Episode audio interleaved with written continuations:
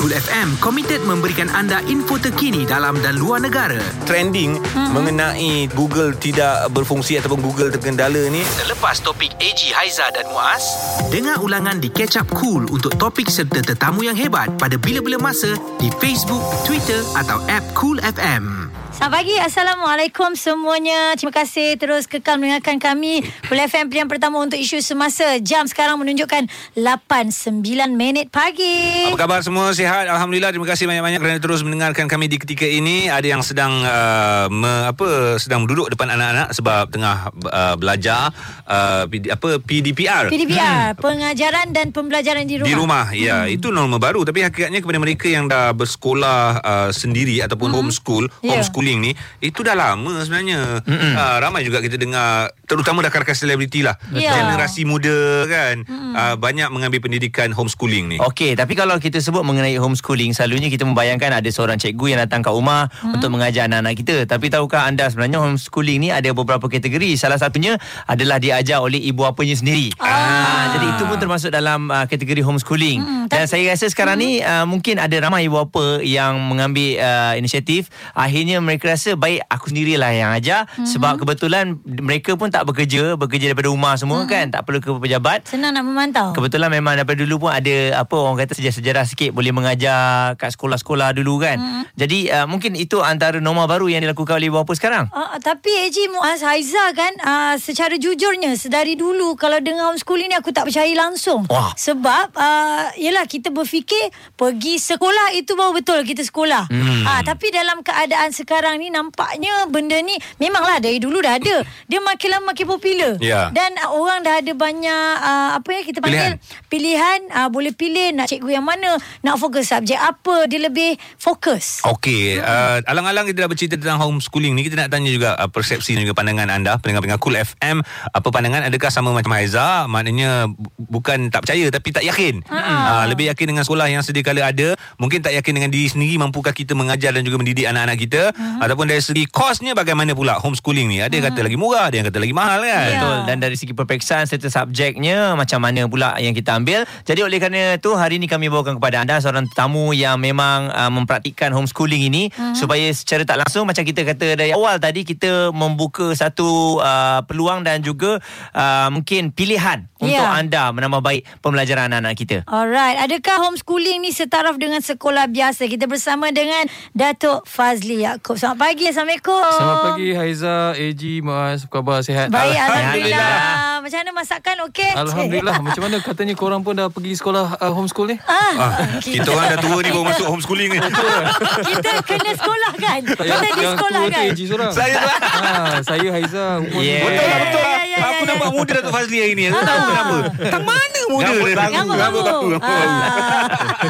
Okey Datuk, Saya. da- dalam keadaan sekarang ni lah pandemik kan, SOP, semua segalanya kita dah ikut cantik apa semua. Tapi bila uh, sentuh pasal sekolah, uh, cerita pasal homeschooling. Okey, mungkin Datuk Fazli sendiri boleh kongsikan dengan kita uh, pandangan Datuk sendiri tentang homeschooling tu. Baik, dia sebenarnya homeschool ni banyak pemikiran yang berbeza lah. Hmm. Uh, ada ramai yang menyatakan bahawa homeschool ni mengganggu uh, wifi kat rumah. Alright. Okey. Mengganggu waktu anak-anak kat rumah, tak ada kebebasan dan sebagainya. Tapi sebenarnya saya dah melalui semua. Saya dah melalui online school, saya dah hantar mereka ke international school. Hmm. Dan uh, sekarang ni saya dan isteri mengambil langkah untuk menghantar anak-anak sendiri ke dalam tutorial dalam bentuk webinar ataupun dalam bahasa mudahnya kita mengajar anak di rumah Aha. yang dipanggil homeschooling. Hmm. Tapi homeschooling ni banyak banyak proses sebenarnya. Hmm. Ramai orang tak setuju, ramai orang tak tahu dan ramai orang mungkin ragu-ragu. Aha. Macam mana saya dengan Azrin juga, saya ada empat orang anak, tiga orang anak yang saya baru tarik keluar daripada sekolah international dan kita masukkan ke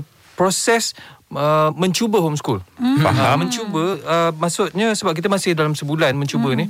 Tapi saya tengok banyak yang uh, positif untuk anak-anak saya. Hmm. Bila saya kata homeschool ni bermakna mereka tidak lagi ada cikgu yang mengajar. Baik. Mereka hanya ada tutor secara online hmm. dan uh, guru sebenarnya adalah saya dan isteri.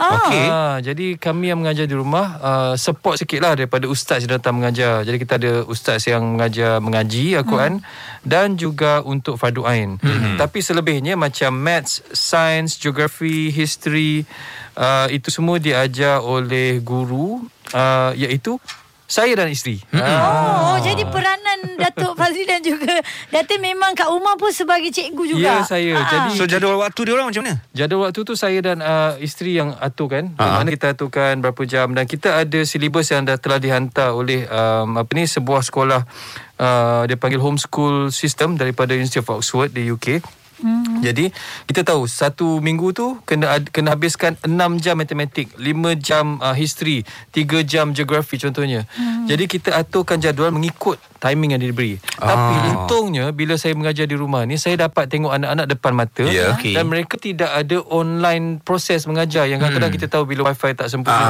kadang-kadang bila anak-anak uh, hilang concentration so kita uh, ikut syllabus kita ada guidance Dua minggu sekali baru jumpa dengan tutor. Hmm. Jadi kalau anak-anak saya habiskan assignment awal, kalau habiskan 6 jam tu awal, jadi mereka dapat rehat Sabtu Ahad, mereka dapat rehat Jumaat. Jadi benda tu hmm. menyeronokkan untuk dia. Okey. Jadi uh, Datuk kejap lagi kita nak tanya juga bagaimana uh, anak-anak tu sendiri apabila dengan ibu bapa ni dia ada satu masalah sedikit sebab Manja. apa manja. Bila kita nak jadi sebagai cikgu dia faham memang macam cikgu tapi dia ibu bapa kita. Ah, lepas tu garang-garang mak bapak pun garang-garang mak bapak lah.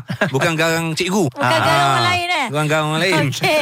Alright, yang lain dengarkan kami mungkin boleh sama-samalah bertukar-tukar pandangan. Yep. 0377225656 WhatsApp juga di 0172765656. Cool FM. Pendapat, komen serta perbincangan 30 hingga 34 tahun difahamkan ada banyak penceraian berlaku. Setiap 10 tahun perkahwinan itu akan berlakunya kontribulasi keluarga yang maha dahsyat. di Cool FM. coolfm.com.my Dengarkan kami juga secara live streaming Banyak uh, platform digital lah eh Boleh dengarkan kami Selain daripada frekuensi AJ Haiza Dan juga Muaz Alright, hari ini kita bercerita tentang homeschooling, pembelajaran dari rumah. Bukan pembelajaran dari rumah, dia memang belajar kat rumah lah. Hmm. Ha, itu senang cerita je. Kalau pembelajaran yeah. dari rumah, sekarang ni pembelajaran dari rumah. Sekolah Anak-anak kita sekolah dekat rumah. Hmm. So, ini bukan perkara baru. Perkara ini memang dah dah wujud dan mungkin ramai yang mengambil kesempatan dalam ruang uh, ketika pandemik COVID-19 ini. Dia nampak macam, eh bolehlah sekolah dari rumah terus. Betul. Ha, Ini kan? uh, banyak kepada percubaan sesuatu yang baru dalam norma yang baru. Ya. Uh, sebab kita tengok kalau kita belajar dalam online khususnya untuk yang menghantar ke sekolah swasta ni mm-hmm. uh, setelah tengok beberapa bulan ni rasa macam tak berbaloi. Mm-hmm. Bayaran secara penuh akan tetapi No discount. pembayar uh, pembelajarannya tak dapat Ya. guna facilities tu Betul. antara antara sebab-sebabnya Itu lah. komplain-komplain daripada ibu apa jugalah Yang kita dengar kan Tak dapat juga diskaun. Alright Dan kita masih lagi bersama dengan Datuk Fazli Yaakob Juga antara yang mempraktikkan homeschooling yes. Pada anak-anaknya Dan kita ada uh, di talian sekarang ini Iaitu Puan Zaliza alias Pengasas Sekolah International Gains Ataupun uh, Pengasas Gains Education Selamat Ya. pagi Selamat pagi, Puan. Assalamualaikum. Assalamualaikum warahmatullahi wabarakatuh. Pengasas Sekolah International Gains Hmm. tapi anak homeschooling. Betul? Uh, ya, Ah. uh, Gains Education Group sebenarnya. Gains Okey. Education Group tu bawah dia ada Jenis Aulat, Alright. Institusi International School dan Aha. Sekolah Cinta. Jenis Aula anak Aizah sekolah kat situ tu dah? Bukan? Ah tak. Oh, tak. Ah, tapi kita tahulah Oh, tu saya- antara anak saya akan tahu, anak saya akan sekolah tahu. yang terbaik juga kan. Ya. Jadi uh, puan mungkin boleh kongsi dengan kami tentang homeschooling ini ramai yang kata ialah uh, dah lama dah. Hmm. Tapi semakin lama semakin popular dan banyak orang memilih untuk Yes. homeschooling. Pandangan Okey. puan. Uh, saya mula homeschool anak saya. Uh, saya rasa dah lama lah pada ketika tu homeschool ni tak biasa didengar lagi di Malaysia. Okey. Lebih kurang uh, 10 tahun lalu. Ya. Okay. Pertama sekali, okay, sebelum kita cerita pasal 10 tahun homeschool, lalu eh. ah. kita kena uh, kita kena faham sekolah ke homeschool ke ap- uh, mula-mula sekali kita kena faham apa cita-cita anak-anak kita. Okey. Apa cita-cita. Tapi okey bukan cita-cita tu maksudnya dia kerja nak jadi apa? Nak jadi pilot ke, nak jadi doktor ke? Selalu bila kita kata cita-cita kita sebutkan figure kan orang kan? Mm-mm. Uh, tapi cita-cita tu maksudnya kita tanya ataupun kita berdiskus dengan anak kita, kita berbincang bagaimana nak bantu beri manfaat pada orang lain. Itu maksud dia cita-cita. Oh. Macam mana? Macam mana dia nak bantu? Okey. Apa dia nak buat? Okay. Ah itu dia dia bagaimana bukan apa tau. Hmm. Okay. Kita kena faham tu. Maknanya sebab itu dia dia menggerakkan pathway uh, yang kita nak anak kita buat seterusnya, apa yang dia minat seterusnya. Ya. Kita boleh bantu dia, guide dia kepada kecenderungan dia. Ya. Hmm. Jadi pengalaman saya sendiri dengan empat orang anak daripada peringkat uh, apa ni uh, daripada kecil lah sampai habis dah sampai IGCSE habis. IGCS. Um, right. Ada ketika tu uh, memang homeschool. Uh-huh. Tapi kemudiannya uh, saya mengasaskan bila anak saya yang ke yang ketiga uh, dan keempat ya saya mula mengasaskan uh, Idrisi International School dan kemudian sekolah tinta. Sebelum tu mereka semua di Genius Outlet. Mm-hmm. Uh, jadi uh, macam uh, dia campur-campur sikit kan? Mm-hmm. Ya. Okey, saya apa, apa yang saya nak kongsikan di sini? Pertama sekali, bila orang sebut perkataan homeschool ni, ramai yang ingat homeschool adalah sekolah dalam rumah. Buat sekolah tu, buat rumah tu macam sekolah. Mm-hmm. Buat uh, buat online schooling uh, ataupun hantar ke tuition uh, uh, itu bukan online schooling sebenarnya. Oh sorry, itu bukan homeschool. Homeschool. Mm-hmm. Kalau kita buat, kalau kita rasa kita dah ada macam sekolah dalam rumah tu, itu bukan homeschool. Okey. Sebab homeschool dia maksudnya dekat sini bukan sekadar kita buat buat uh, apa orang kata infrastruktur dia je lah bukan sekat fizikal saja tapi sebenarnya kita uh, buat semua program tu maknanya kita ada sepenuhnya perkembangan anak-anak kita tu daripada sudut jasmani, emosi, rohani dan intelektual tu semua kita boleh cover tak? Uh, boleh cover ke tak? Hmm. Kita kena faham tu dulu. Dia bukan sekadar, oh okey syllabus dah habis. Oh okey nanti dia nak ada exam. Oh okey ada berapa subjek. Tidak. Oh, lagi sukar lah sebenarnya. Kalau dari segi tanggungjawab tu memang lagi detail lah. Ya, kita kena faham tanggungjawab hmm. kita semua dekat bahu kita. Kita lah mak, kita lah guru besar. Semua. Kita lah, ah, semualah kita lah apa orang kata makcik kantin. ha. Ya tak ya juga. kan? Cikgu Ah, senaman. Ha. Ah, kena kena siap tu kena nutrisi ke apa ke semua kena betul kan. Mm-hmm. Okay, jadi kita kena faham sama ada kita boleh ke tidak nak buat tanggungjawab tu. Itu mm-hmm. antara sebabnya saya mula mengasaskan uh, Idrisi International School dan juga sekolah tinta. Mm-hmm. Kerana saya lihat uh, dia bukan mudah ya untuk semua ibu bapa yang rasa nak homeschool boleh je homeschool. Ya. Faham. Jadi kita ingat yang anak-anak perlu ada uh, uh, generally lah ya learning style ni cara pembelajaran ni dia dia terbagi kepada tiga iaitu secara kinestetik, secara visual dan auditory. Mhm. Ah apa tu contoh kalau kinestetik ni dia perlu bergerak. Ada setengah budak dia memang cara belajar dia bergerak. Betul. Belakang langsing ke bawah meja kata tapi setengah belajar tahu-tahu eh dia exam bagus. Betul betul. Ha. Ya. Ah, dia jenis kinestetik. Ada yang jenis yang mendengar. Macam kepala dia sengit. Macam kepala dia sengit, telinga dia duduk mendengar. Fokus. Telinga dia tak pandang kita. Hmm. Tapi dia tengah mendengar. Ada kan kita dengar orang buat macam tu kan? Ah tu muas muas. Maksudnya lain budak tu lain kan cara pendekatan dia. Yang tadi tu awal tadi Aiza ha. Ha. Ah, kena dengar, kena pasal. Gerak-gerak kan. Ha ah. Ya, macam Yang tu. ketiga? Ada yang visual. Ada yang visual. Visual maknanya Visual. perlu perlu dengan melihat. Jadi kadang-kadang kita tengok anak kita ni duk melekat dekat dekat apa ni dekat YouTube ke kan. Rupanya tak belajar. belajar. Cuma jangan kita kena tahulah apa dia punya orang kata berpada-pada ya. dia belajar melalui visual kena melukiskan nama warna. Hmm, Baik. Ini Hmm. secara cepat lah kan sebab program ni pendek je saya boleh cover macam tu. Betul. Okey. Ibu bapa di luar sana Mhm. bukan mudah ya untuk homeschool. Jadi sebab itu uh, kita apa ni saya mulakan asaskan sekolah sebab apa saya lihat okey. Kita perlu ada sistem sokongan yang kuat. Kita tak boleh buat bersendirian. Okey. Kalau ada anak tiga orang, Mm-mm.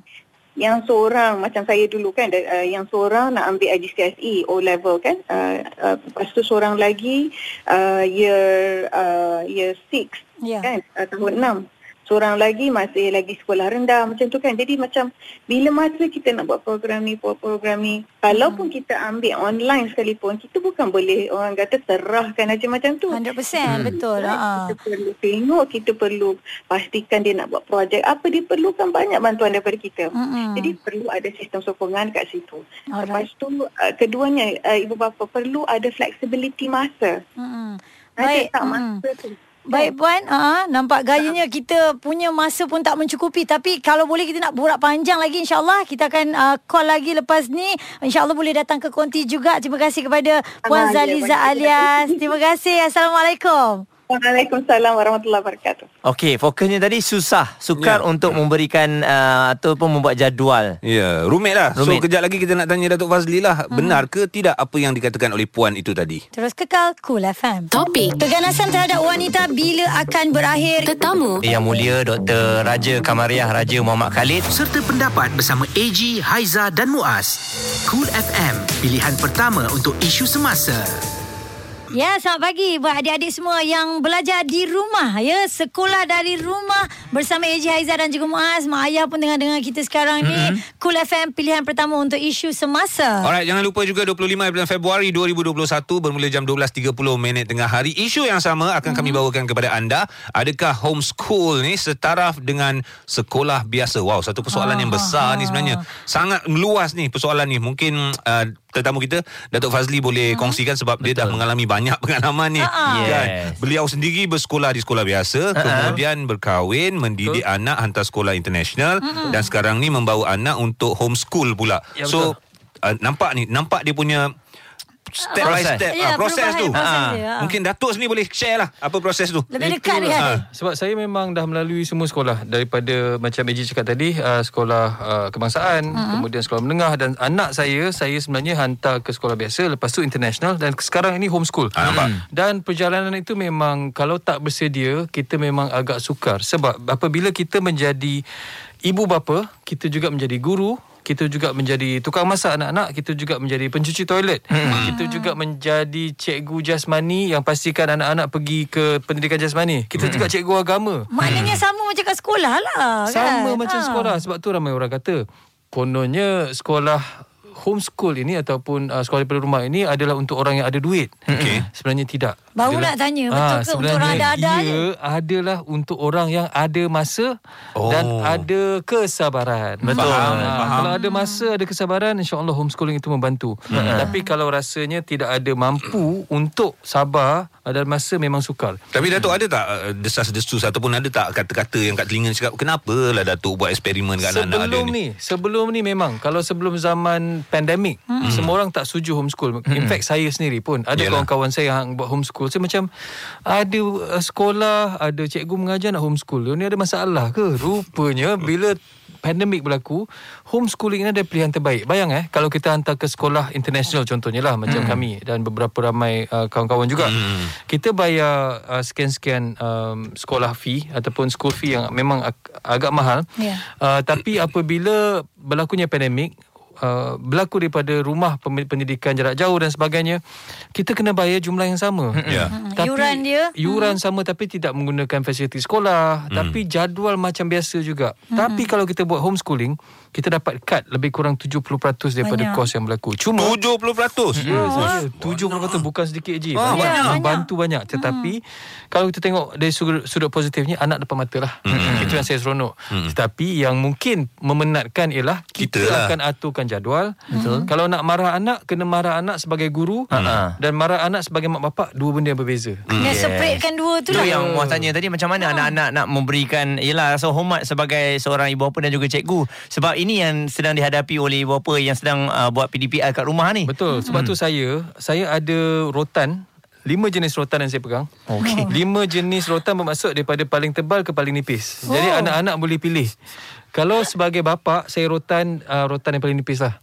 Tapi sebagai cikgu Sebagai cikgu disiplin Ada rotan paling tebal. Oh, Dia faham. boleh gantung situ lah eh? Kena Kena. Okey. sebab itu yang membentuk anak. Tapi saya taklah rotan Membuta tuli. Yelah, memanglah didik. saya, saya didik anak Kalau sebagai um, Apa Denda tu Saya rotan tangan kiri lah. Mereka boleh pilih satu hingga tiga rotan uh, Bergantung pada apa Yang dia tak buat uh, Tapi homework Anak-anak tu Apabila kita buat homeschooling Kita dapat memantau secara langsung Cuma Yang saya tak dapat mengajar 100% adalah Kelas agama Sebab kita tahu kita mengajar semua Jadi saya ada ustaz yang datang mengajar Baik. Memang kita ajar mengaji, kita ajar fardu ain dan ibu bapa kita hanya mampu untuk mendidik sebagai pemimpin. Maksudnya kita uh, mengaji sekali, kita Dan uh, kelas solat sekali. Agama tu silibus tambahan lah. Silibus tambahan. Silibus tambahan kan?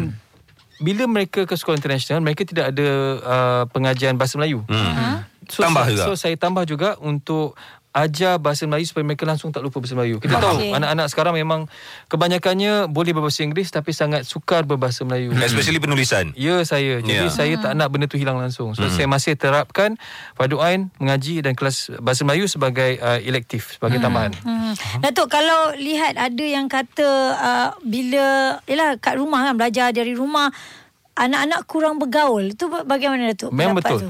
Kalau kita tidak bijak Mengendalikan masa Bermakna anak-anak tu tak berjemput orang Hmm. Tapi apa yang saya buat Walaupun kita ada pandemik sekarang ni kita ada PKP saya aturkan untuk anak-anak ini mungkin uh, pergi ke rumah kawan ataupun uh, bekas kawan sekuliah Sekolah. ataupun Ah. sesekolah untuk tidur rumah diorang diorang datang ke rumah kami dengan syarat mereka tu sihat Yes. Ha, jadi bermain kat kawasan rumah je lah pun. Camping Ha, ha, mungkin, eh? Camping dan sebagainya. Saya buat benda tu supaya mereka bertemu orang. Sebab kelebihannya sekarang kita di era pandemik ni memang macam-macam masalah. Tetapi kelebihannya ialah kita dapat mengatur kehidupan semula mengikut kesesuaian masa. Ya. Maka anak-anak tidak terasa sangat yang mereka tak berjumpa orang. Dah memang tak jumpa orang. Ya, ya betul, betul. Tok, maknanya betul lah apa yang puan tadi katakan. Untuk home homeschool ni bukan satu perkara yang mudah, Ya. perlu diperincikan sehingga ke akar umbi. Betul. Dia bunyi seronok. Tapi nak mengendalikan tidak seronok. Tak semudah yang disangka ni. ha. Cuma kelebihan kalau kita rapat dengan anak itulahnya kita dapat tengok anak kita depan mata kita. Yeah. Dan anak-anak kalau mungkin biasanya pergi, pergi sekolah biasa pukul 6.30 dah bangun. Ya. Tapi sekarang kita bagi peluang untuk mereka- bangun lewat sikit.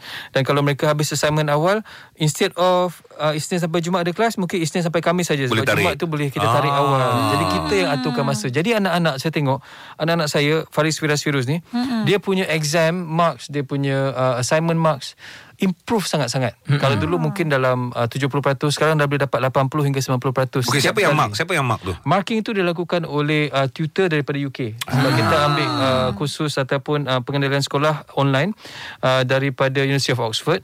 Jadi dah memang ribuan pelajar di seluruh dunia yang mengendalikan sekolah tersebut. Jadi apabila ada assignment, kita scan jadikan PDF. Dengar tu, scan. Jadi PDF. Kerja mak bapak juga ni. Ya, saya kerja Yeah. yeah. bapak juga. Maknanya kena ada office pejab macam Ya, pejabat bilik guru lah. Ya, isteri saya tu saya lantik unofficially menjadi pengetua. Ya. Ha, jadi kerja dia setiap hari Ahad sebelum uh, Isnin tu dia kena print semua material. Siapkan. Ha, jadi bermakna masih ada kos. Okey, Tapi- boleh tapi- tahan berapa lama ni? Ya. Boleh tahan berapa lama sampai anak-anak habis sekolah? Saya target memang sampai mereka habis sekolah. Allah Akbar. Itu Oh, target pengorbanan saya. yang besar ni. Kesabaran tu eh betul lah Betul. juga kan. Jadi uh, untuk anda semua hari ini kita beri satu gambaran yang baru Hmm. bagaimana kalau ada diberi pilihan anda pun kebetulan um, tak bekerja kan Hmm. uh, ada kelebihan sebelum ni pernah mengajar inilah dia antara inisiatif yang Ah. ada kan dapat jimat juga pembelajaran tapi kalau mungkin kalau uh, sekarang ni sedang belajar PDPR boleh Ya, diteruskan. sebab saya memandang apa yang Datuk kongsikan ini adalah satu motivasi untuk Hmm. ibu bapa yang lain. Mungkin Yeah. mereka kata mereka sibuk dengan kerja dan juga sebagainya walhal uh, ada guru-guru yang memantau tapi bila apa yang Datuk kongsikan ni sebenarnya ibu bapa sendiri tahu yang membuat pilihan. Ya. Kita nak rehat ke kita nak nak rehat nanti? Ah, Ya. kita nak tengok anak-anak kita berjaya. Kelebihan yang saya nampak kat sini ialah masa kita dengan anak. Betul. Itu paling best kan. Ini kalau nak masuk Google Classroom tu pun kita dah emo uh, Kita kena fikirkan diri kita juga. Betul lah. Ini peringatan untuk diri sendiri ni Alright, kita kita sambung sekejap lagi. Cool FM. Suarakan pendapat anda Kalau hutang, pinjaman perumahan apa-apa, dapat gaji, perkara pertama yang harus report ialah bayar dulu hutang-hutang. bersama AG, Haiza dan Muaz. Cool FM. Talk kita pagi ini adakah homeschooling setaraf dengan sekolah biasa itu sebenarnya adalah tajuk webinar yang kita akan bawa juga insyaallah pada 25 Betul. hari bulan Februari ya Dan nanti Datuk Fazli Facebook, juga ha. akan menjadi salah seorang panel dalam webinar tersebut dan Ya. anda jangan lepaskan peluang bukan saja Datuk Fazli ramai lagi uh, selebriti juga ada pakar ada. ah, pakar juga ada so itu adalah satu platform yang menarik untuk kita lihat dan mungkin anda terfikir sejauh mana keberkesanan homeschooling ini dan juga keberkesanan sekolah kat dekat uh, tempat biasalah Ya. maknanya kita tidak um, mengia ataupun menidakkan Betul. mana satu pilihan anda kerana itu adalah pilihan untuk kita mendidik anak-anak kita Yes, di tangan masing-masing. Jadi Datuk kalau kita lihat dari segi masa dan juga kepenatan tu. Kerja, mencari rezeki untuk anak-anak kita. Lepas tu belajar nak mantau orang punya uh, pembelajaran lagi. Kegagalan mereka juga ada terletak pada kita. Sebab Ya. di bawah pemantauan kita. Jadi macam mana Datuk manage uh, jadual kerja dan juga anak-anak? Sebab itu uh, komunikasi asas adalah antara suami dan isteri perlu berlaku. Mm-mm. Kalau perlu bincang 6 bulan 6 bulan lah bincang. Sebab dia tak boleh terus jump on the wagon tiba-tiba harap benda tu menjadi seperti sebuah magic. Tidak. Suami dan isteri kena bincang betul-betul siapa yang ambil tanggungjawab apa dan perlu lantik antara suami dan isteri siapa yang akan mengepalai. Mhm. Kalau boleh mungkin every month kita bertukar, mungkin bulan April uh, suami, bulan Mei isteri pula. Sebab kalau tidak ada persefahaman ibu dan ayah I- Bila ibu ayah stres uruskan anak-anak Anak-anak akan terasa. Sebab Hmm. homeschooling ini Sangat emotionally sensitif Faham. Bermaksud kalau mak tengah bad mood Ayah tengah bad mood Bila mengajar Kita pun marah anak. Dan ingat Bila kita marah anak sebagai guru Kita juga marah anak sebagai mak bapak. Ya. Jangan bagi mereka Memori yang tak baik Tentang ibu bapa yang garang Semata-mata kerana homeschool. Alright. Saya tengok ramai Bukan sedikit Ramai Itu kesilapan lah tu, eh? Betul Ramai homeschool yang tidak berjaya. Hmm. Tapi ada homeschool yang berjaya Ya. Jadi pilihan tu terletak pada mak bapak bukan anak-anak. Sebab Sifat anak-anak kesabaran mengikut. tu penting ya. Kesabaran tu memang kena tahap Marvel lah orang cakap sebagai seorang superhero. Sebab kalau kita ada kesabaran yang tinggi baru kita boleh mengendalikan homeschool. Tapi kalau kita jenis pemarah, homeschooling ini bukan untuk kita.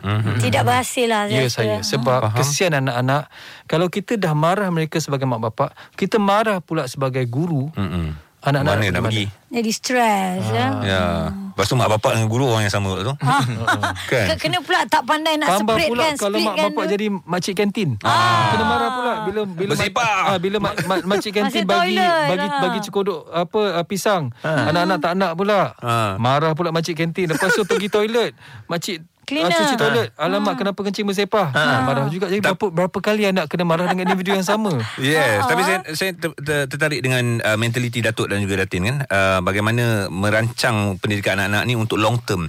Sebab anak sulung baru 12 tahun. Saya. M- uh, lebih kurang lagi 4 tahun untuk anak sulung 4 5 tahun lah. Betul. Untuk anak sulung but then ada adik-adik dia lagi ni. Betul. Ke, Sambung lagi masa kan? ni sangat-sangat panjang ni sebenarnya. Masih panjang dan persediaan itu yang saya dan isteri dah bincang jauh lebih awal lah. Hmm. Sebab perbezaan antara homeschool dengan sekolah biasa ialah pengendalian emosi. Hmm, saya sering cakap memang bunyi macam disiplin, jadual tapi tidak. Sebenarnya asas dia adalah emosi. Ya. Kalau emosi mak ayah stabil untuk mengendalikan homeschool maka ia akan berjaya. Hmm. Tapi kalau emosi ayah tidak stabil homeschool itu sangat sukar. Okey, jadi kalau adalah di antara pendengar-pendengar kita yang rasa nak nak buat homeschooling tu memang kena ada satu cabaran yang sangat-sangat uh, besar, mm-hmm. sangat apa saya rasa uh, ramai kalau dengar ni ramai yang boleh DM Datuk Fazli. Boleh tak bagi tahu Datuk macam mana cara dia? Okey, untuk nak start untuk, dulu untuk ke? Datuk sendiri lah melihat homeschooling ni uh, praktikal ke untuk uh, general ibu bapa di Malaysia?